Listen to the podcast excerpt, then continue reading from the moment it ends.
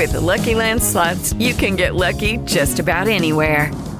This is your captain speaking. Uh, we've got clear runway and the weather's fine, but we're just going to circle up here a while and uh, get lucky. No, no, nothing like that. It's just these cash prizes add up quick. So I suggest you sit back, keep your tray table upright, and start getting lucky. Play for free at Lucky Land Slots dot com. Are you feeling lucky? No purchase necessary. Void where prohibited by law. eighteen plus terms and conditions apply. See website for details. La política explicada deja de ser complicada. Es cuanto. Con Poncho Puntual y Juan Pablo de Leo. Un podcast de Político M X. Yo soy Alfonso Basilio, Poncho Puntual, iniciando este podcast del lunes trece de febrero, y junto a mí está Juan Pablo de Leo. Juanpa, ¿cómo estás? Alfonso, ¿cómo estás? Muy bien, ¿y tú? Qué gusto saludarte, buen lunes, buen inicio de semana. Y Alfonso, dígame. Tengo una sola pregunta para ti. Ajá. ¿Qué te pareció el halftime show de Rihanna? Me gustó. A ver, ¿qué calificación le das primero, de tu, antes de tu análisis?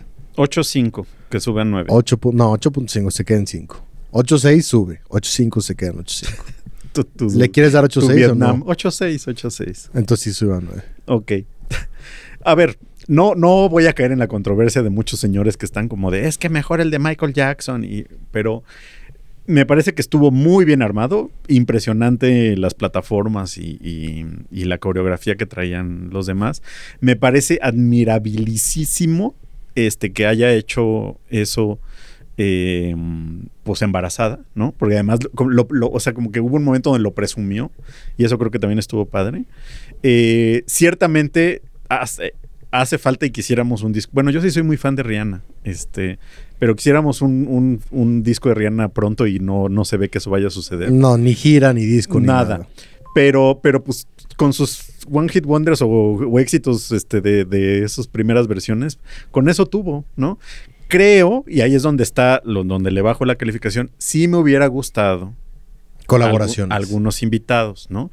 Cuando, cuando, cuando suena la de Kanye, la de All of the Lights, sí creo que es All esa. of the Lights. Esa que a mí me encanta. Me encanta para la fiesta y para el coche. Que vea muchos memes, ¿no? De ah. no mames que va a sacar a Ajá. Kanye, no mames y, que va a sacar a Kanye. Y, y es que, o sea, justo, sé que no hubiera podido ser Kanye por, por todo el racismo y todo lo que ahorita involucra ese personaje. Pero, pero imagínense eso, ¿no? O sea, que hubiera salido Kanye en, en otro universo Marvel. Qué padre hubiera sido. Y es que Rihanna ha hecho muchas, muchas colaboraciones. Es que casi todas son colaboraciones. Sí, sí, la verdad sí.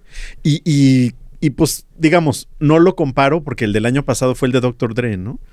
Que también, pues, doctor Dre, Snoop Dogg, o sea, son colaboración tras colaboración tras colaboración. Entonces, pues, tuvimos un medio tiempo muy completo el del año pasado. Este me parece que estuvo completo, estuvo maravilloso. Yo nada más le hubiera puesto más colaboraciones, pero entiendo también a quien argumenta, ella sola podía llenar el escenario y no necesitaba colaboración alguna. Pues sí, la verdad lo hizo. Eh, se me pasó muy rápido, pero creo que estuvo bien. Y Jay-Z creo que cumple pues con el cometido, ¿no? Jay-Z... Pues está, está encargado, ¿no? No. Como de... ¿O quién es? Apple Music. Pero no era él el que estaba a cargo de todo el... Fue el año pasado. ¿Y no es como de para siempre? O sea, no. Como en un contrato... A ver, revísalo, pero Ajá. creo que no es lo que doy mi opinión. Sí, dime. Yo estoy completamente de acuerdo contigo uh-huh. en que ya basta de estas comparaciones de que no, fue el de Michael Jackson. Es como los que, no sé, vas a ver un grupo y dicen, no, es que Metallica era mucho mejor. O sea, sí, brother, entendemos que todo tiempo pasado fue mejor y hay espectáculos que no se van a poder igualar porque uh-huh. hay figuras que no van a volver a nacer y Michael Jackson fue una de ellas. Michael Jackson solo hay uno y los tiempos cambian y la comercialización uh-huh. musical cambia. Cambia y todo cambia. Entonces no podemos esperar. Cada Super Bowl esperas que sea el mejor espectáculo del Super Bowl de la historia y no, cada uno tiene sus propios eh, eh, tonos. tonos y su propia música y sus propias formas. Y benditos y dichosos aquellos que pudieron ver el de Michael Jackson en vivo sí. y los que no, cállense ya la boca y sigamos disfrutando de la música. A mí me gustó muchísimo, me gustó mucho porque fue un espectáculo producido para televisión. Por ejemplo, Ajá. el de Michael Jackson no, el de Michael Jackson de fue un espectáculo espectáculo eh, musical para el estadio mm. y, y ya. Lo de ayer sí fue un espectáculo con unas tomas, que tú veías las tomas y decías, no, no, no, no. Igual que las que hace aquí Rolas en el, en el podcast. Eso, con Rolas, Rolas Jay-Z. Unos movimientos de cámaras y unos encuadres y, y unos framings que dices, sí. qué bruto, qué bruto. Lo me, que es saber, ¿no? Me encantó lo de las plataformas, cómo se iban moviendo y de sí. pronto tenías la toma de frente, de pronto te, la tenías de lado y de lado se veía diferente, pero de frente había una que estaban como en, en escalados, mm. este espectacular. Rihanna tiene muy buenas canciones, o sea, ibas escuchando sus canciones y dices, es que esta era buenísima, esta era buenísima. Sí se escuchan ya del pasado, porque ya lleva un tiempo totote retirada. Eh, la de Diamonds, la Ajá, de Umbrella, sí. eh, abrió con la de eh, Money Bitch, o cómo Ajá. se llama esa, este... Give me my money, Ajá. bitch, o algo así. Buenísima también. Eh, me encantó. Yo le pondría nueve cerrado. Yo no le pondría ocho, seis, nueve. El, el que a mí sí me, me ha parecido lamentable y que odié fue el de The Weeknd. Ah, sí. Porque aparte ni soy fan de The Weeknd, ni creo que The Weeknd se, Weeknd se merecía. Pero ahí tuvo que ver el contrato con Pepsi y otras cuestiones que, claro. que lo eligieron. Fue el Super Bowl de la pandemia, que también pues, le tocó muy, muy complicado. Pero ese sí me pareció para que va a ser más show. Y hoy ya es inevitable que todo se politice, que todo se, eh, eh, se vaya a los diferentes debates de género, de raza, de eh, nacionalidad y, y de otras cosas. Y sí, inevitablemente ayer se, se llevó para mí de manera lamentable el debate hacia el tema del, de género, porque, a ver... Normal, digo, una mujer embarazada que tuvo la oportunidad de cantar, porque no le pagan aparte, no, uh-huh. no, no, no cobras, de anunciar eh, su línea de maquillaje y de eh, elevar las ventas y los streamings y sus seguidores, le comino por todas partes. Y muy bien, pues una mujer súper talentosa con todas las capacidades que se subió a una plataforma de treinta metros en el aire, que eh, it happens that, o sea, sucede que está embarazada. Ya, muy, o sea, muy bien, felicidades, pues pero pues sí. no es, o sea, para mí no era el tema, ni era la discusión, ni era eh, ni los aplausos, ni los abucheos, es simplemente un factor más que abonaba a una gran presentación que tuvo Rihanna, una gran cantante, una voz espectacular, una coreografía espectacular y la producción me pareció fuera de serie. Estoy de acuerdo. Si es Jay-Z, mira, estoy Te pido una disculpa pública. insider punto com. Te pido una no, disculpa pública, este, no tengo cara... Este, ay, ay, se me ay. cae de vergüenza. Desde dos mil diecinueve, Rock Nation, que es la empresa de Jay-Z, tiene mm. un partnership con la N F L y el Super Bowl para liderar y organizar los, mm. los espectáculos de medio tiempo. ¿Y entonces en qué entró Apple Music? Pues yo creo que en algo como del sonido, no sé, no, sinceramente, déjame buscarlo también, pero porque eso no lo sabía, ahora sí que nos estamos compartiendo información, pero pero sí, seguro pues Apple Music también tuvo mucho que ver, hasta, hasta sí, en, la, en lo visual, ¿no? A mí me porque... tocó verlo, yo lo vi por Fox, Ajá. con mi V P N. No esperaba nada menos de mí. Exactamente, papá. Y antes de la presentación decía Apple Music Presents. Ah, ya. The Halftime Show y... O, o a lo mejor pues compraron el espacio, ¿no? No sé. No sé, pero entonces Jay-Z lo sigue produciendo. Sí, sí, sí, sí. El del año pasado también estuvo muy bueno. Y yo creo que pues eso también brinda calidad, ¿no? Me gustó. La verdad sí. Y qué bueno que pues estuvo bien.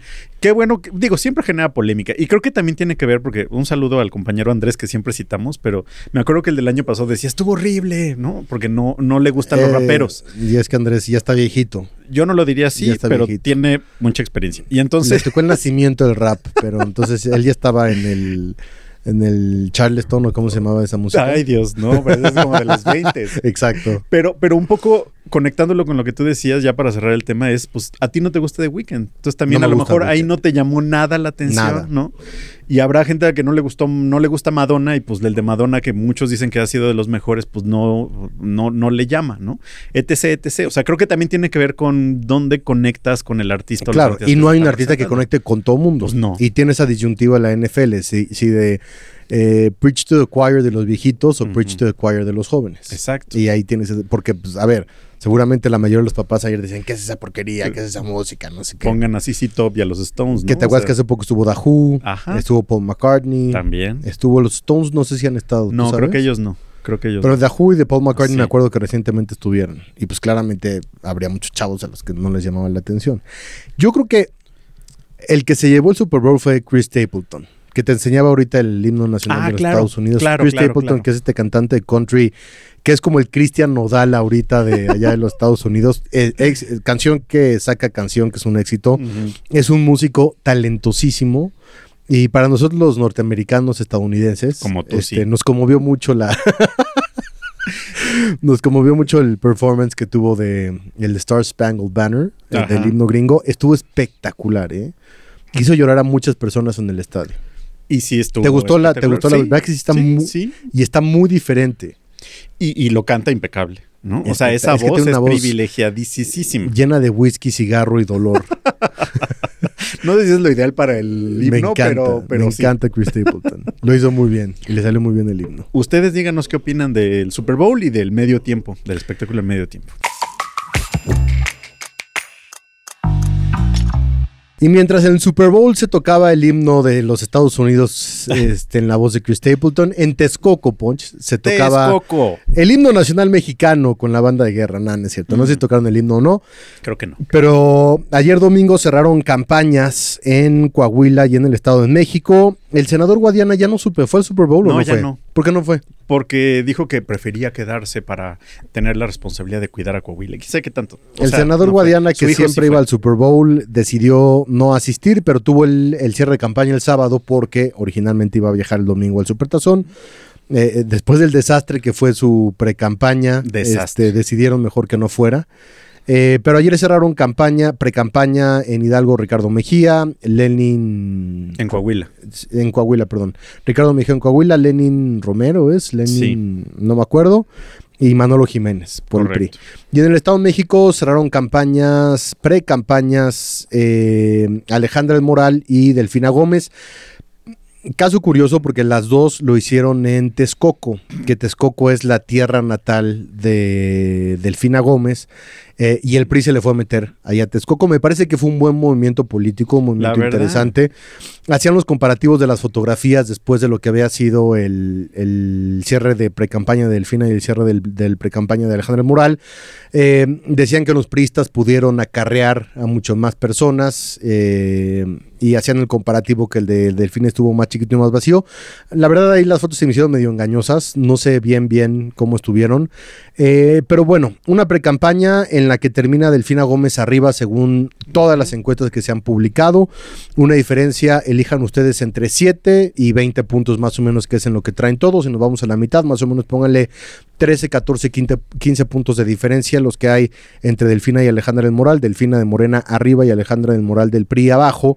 Eh, pero es también este particular tiempo electoral que tenemos en nuestro país que te permite hacer precampañas, que es hacer campaña abiertamente, pero sin eh, pronunciar tus propuestas y uh-huh. sin eh, promocionar la plataforma, pero puedes acarrear, puedes gastar, puedes hacer eventos, carpas, sillas, eh, acarreados, eh, lonas, gorras, bocinas, todo se puede, menos eh, el dar tus propuestas, ¿no? Entonces es un poco surreal como parte de la vida de la política mexicana que tenemos aquí en nuestro país. Y ahora sí viene lo bueno. Vendrán siete semanas, me parece que son de, de hasta el dos de abril. Hasta el dos de abril. Son más o menos siete semanas de impasse eh, político y de campañas en las que no podrán hacer nada, no podrán salir. Vamos a descansar de los eventos y vamos a descansar de lo que vivimos de manera ajetreada en las últimas semanas. Eh, y yéndonos a los números de polls y a las encuestas que estamos publicando en polls punto m x y las encuestas publicadas por las encuestadoras, el P R I tiene una buena ventaja en Coahuila ante la, el crecimiento que está teniendo Ricardo Mejía con el Partido del Trabajo, uh-huh. que le está quitando votos e intención de voto directamente a um, Guadiana de Morena. Pone tú que Guadiana ha bajado como seis, siete puntos y Mejía ha subido como diez puntos, que es más o menos proporcional lo que vienen bajando y lo que vienen subiendo. En la medida que Ricardo Mejía le pueda seguir quitando intención de voto a um, Guadiana, más fácil va a ser para el P R I la victoria en Coahuila, que yo la firmaría en estos momentos. Y el Estado de México se va a poner interesante y va a estar rojo hormiga, rojo candente en las próximas semanas. Decíamos y platicamos que quizás es una elección que se puede ir cerrando para el P R I, pero la gran pregunta es si tendrán el tiempo suficiente y necesario como para alcanzar a eh, Delfina Gómez, que sin hacer campaña en cuanto a entrevistas, en cuanto a declaraciones, en cuanto a apariciones, pues gracias a la marca de Morena y del presidente López Obrador, tiene una ventaja que hoy parece ser cómoda, más, más no definitiva, ¿no? Sí, yo, yo creo que hay que decir también que de acuerdo al poll of polls de, de polls punto m x para el Estado de México, Alejandra del Moral ha ido creciendo poco a poco cada semana. O sea, casi es una, un punto porcentual que se va acercando a Delfina Gómez, y creo que eso es importante decirlo. Ciertamente hay una diferencia importante porque así lo marcan la mayoría de las encuestas. Recordemos que este ejercicio pues, se nutre de todas las encuestas públicas, fehacientes, creíbles que se están publicando. Eh, me parece que la decisión de cerrar en Texcoco, al igual que Delfina Gómez, pues fue esta manera de decirles aquí estamos, no estamos rendidos, vamos a pelear todo por esta elección y por el Estado. Y digo, creo que logró un buen número de personas. Entiendo lo de la controversia de que si la foto no, la foto sí. A mí me parece que lo importante aquí es ver que estuvieron Alito, estuvo este, Del Villar, estuvo Krill, estuvieron los liderazgos del P R D, Ángel Ávila eh, y miles de priistas que pues estuvieron ahí eh, apoyando a Alejandra del Moral, y creo que pues cierra fuerte, cierra fuerte, cierra fuerte. Eh, y, y pues en una campaña que, reitero, a mí me parece que va creciendo con el paso de las semanas. Eh, y Delfina Gómez, pues como ya sabemos, súper arropada, muy bien acompañada. Ahí también hubo una controversia porque Claudia Sheinbaum no podía ir, ¿no? Por toda la controversia que también ha habido en las últimas semanas. Y por ahí andaba Ricardo Monreal y Adán Augusto López, que después pasó a comer barbacoa. Y entonces, según nuestras fuentes, pues ya no lo dejaron subir a ninguno porque pues ahora sí que si no están todos no va nadie. Entonces, pues ya ahora sí que... Este, hubo alguno que dijo, no, pues ya para qué estoy aquí, pues me queda muy lejos de mi casa, ya me voy, ¿no?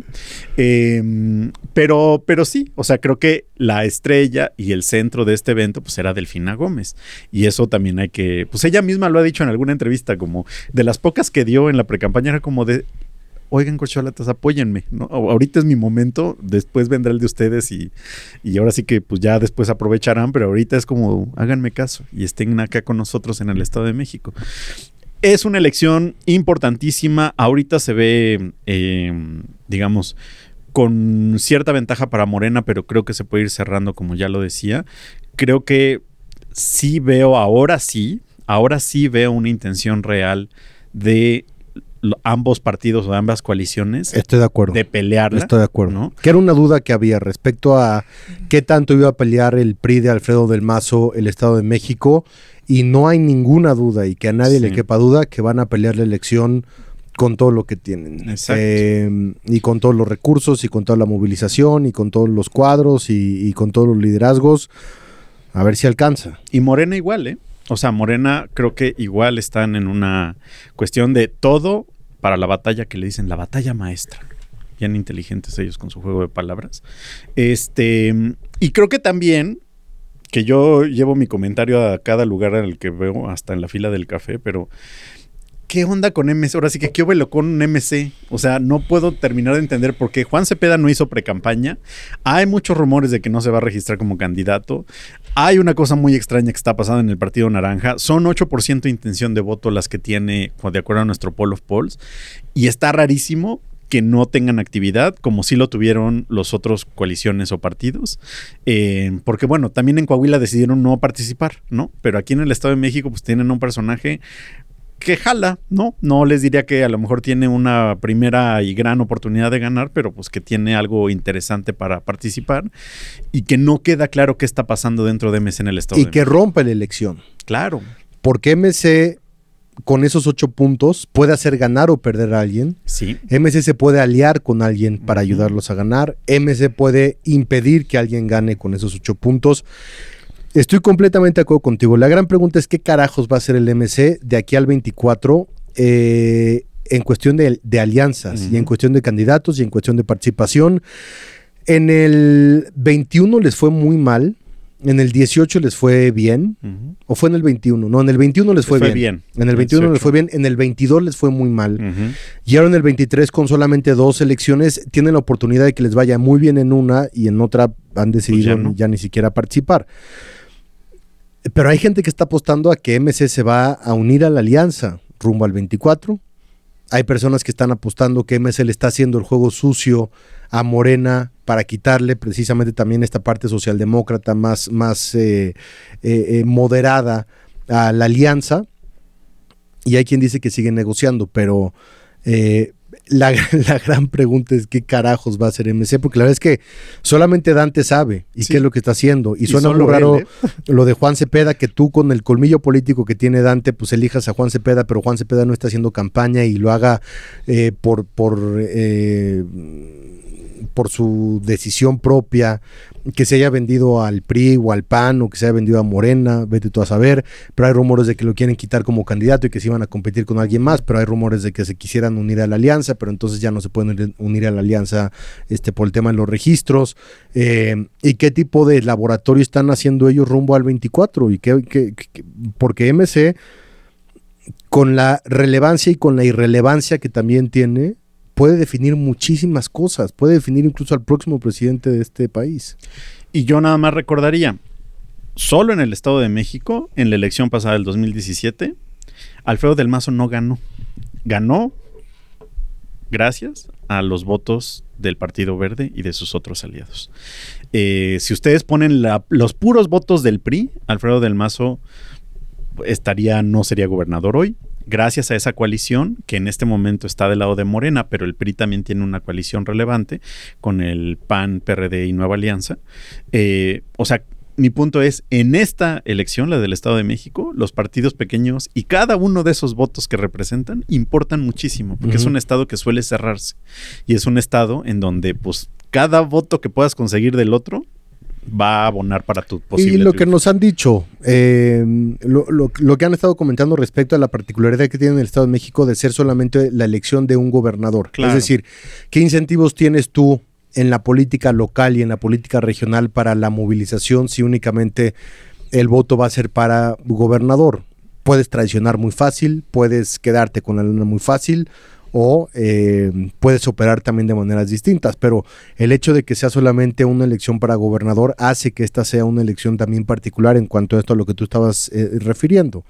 Eh, las movilizaciones y la, la operación política en, en tierra, que va a ser fundamental en una elección que, como también bien dices, se cierra por lo general. Exactamente. Y Coahuila, rápidamente, pues sí, o sea, creo que a mí me, me parece mucho más interesante la de Coahuila por cómo se está cerrando, y de verdad tú lo mencionabas, pero métanse al poll of polls de, de Coahuila que tenemos en polls punto m x y pueden ver perfecto cómo Morena va cayendo y el P T con, con Ricardo Mejía va subiendo, y se van a encontrar. O sea, si les dan las semanas suficientes, se van a encontrar y quién sabe si lo rebase.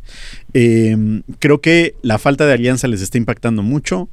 Creo que Guadiana, ya lo habíamos dicho en este espacio, no es buen precandidato, ni candidato, ni aspirante. El P R I le ha ganado todas a Guadiana, eh, incluso cuando era priista. Y pues ni al Super Bowl fue el señor, y su hijo sí fue, y pues tampoco, o sea, digamos, no tiene pies ni cabeza. El coordinador renunció el viernes, ¿no? Este, el coordinador de campaña, ¿no? O sea, que para que te renuncie el coordinador de campaña, quién sabe qué pasó allá adentro. Dijeron que no están desunidos, que es más un cambio ahí estratégico, quién sabe qué tanta cosa inventaron.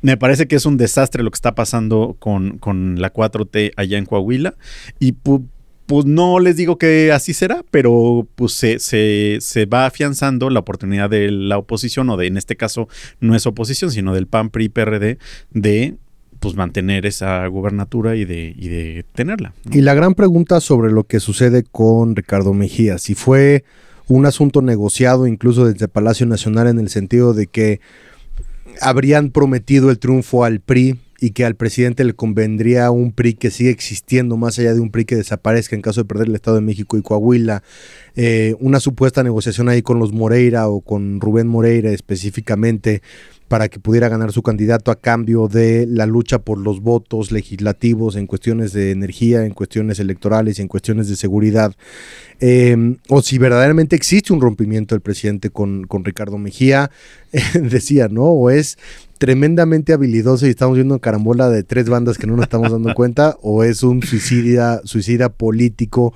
que está matando su carrera al distanciarse del presidente López Obrador y al, al seguir un camino político propio y al estar provocando la derrota estrip, estrepitosa de, de Morena aquí del Estado. A mí me quedará la duda respecto a cuál es el verdadero juego que trae Ricardo Mejía y Armando Guadiana en Coahuila. Yo creo que se confirmará si le dan una embajada, consulado o algo en, como en año y medio. Es que, ¿no?, si hay reconciliación después de esto, hijo. Pero, pero, pero ¿cómo logras eso? You never know. O sea, dejas el cargo de subsecretario para pelearte con el presidente y conseguir la candidatura, está raro. Pero entiendo, está raro, entiendo está la raro. pregunta y está creo raro. que es muy válida. ¿Es un genio político o es un kamikaze político? Completamente. Lo sabremos en su momento.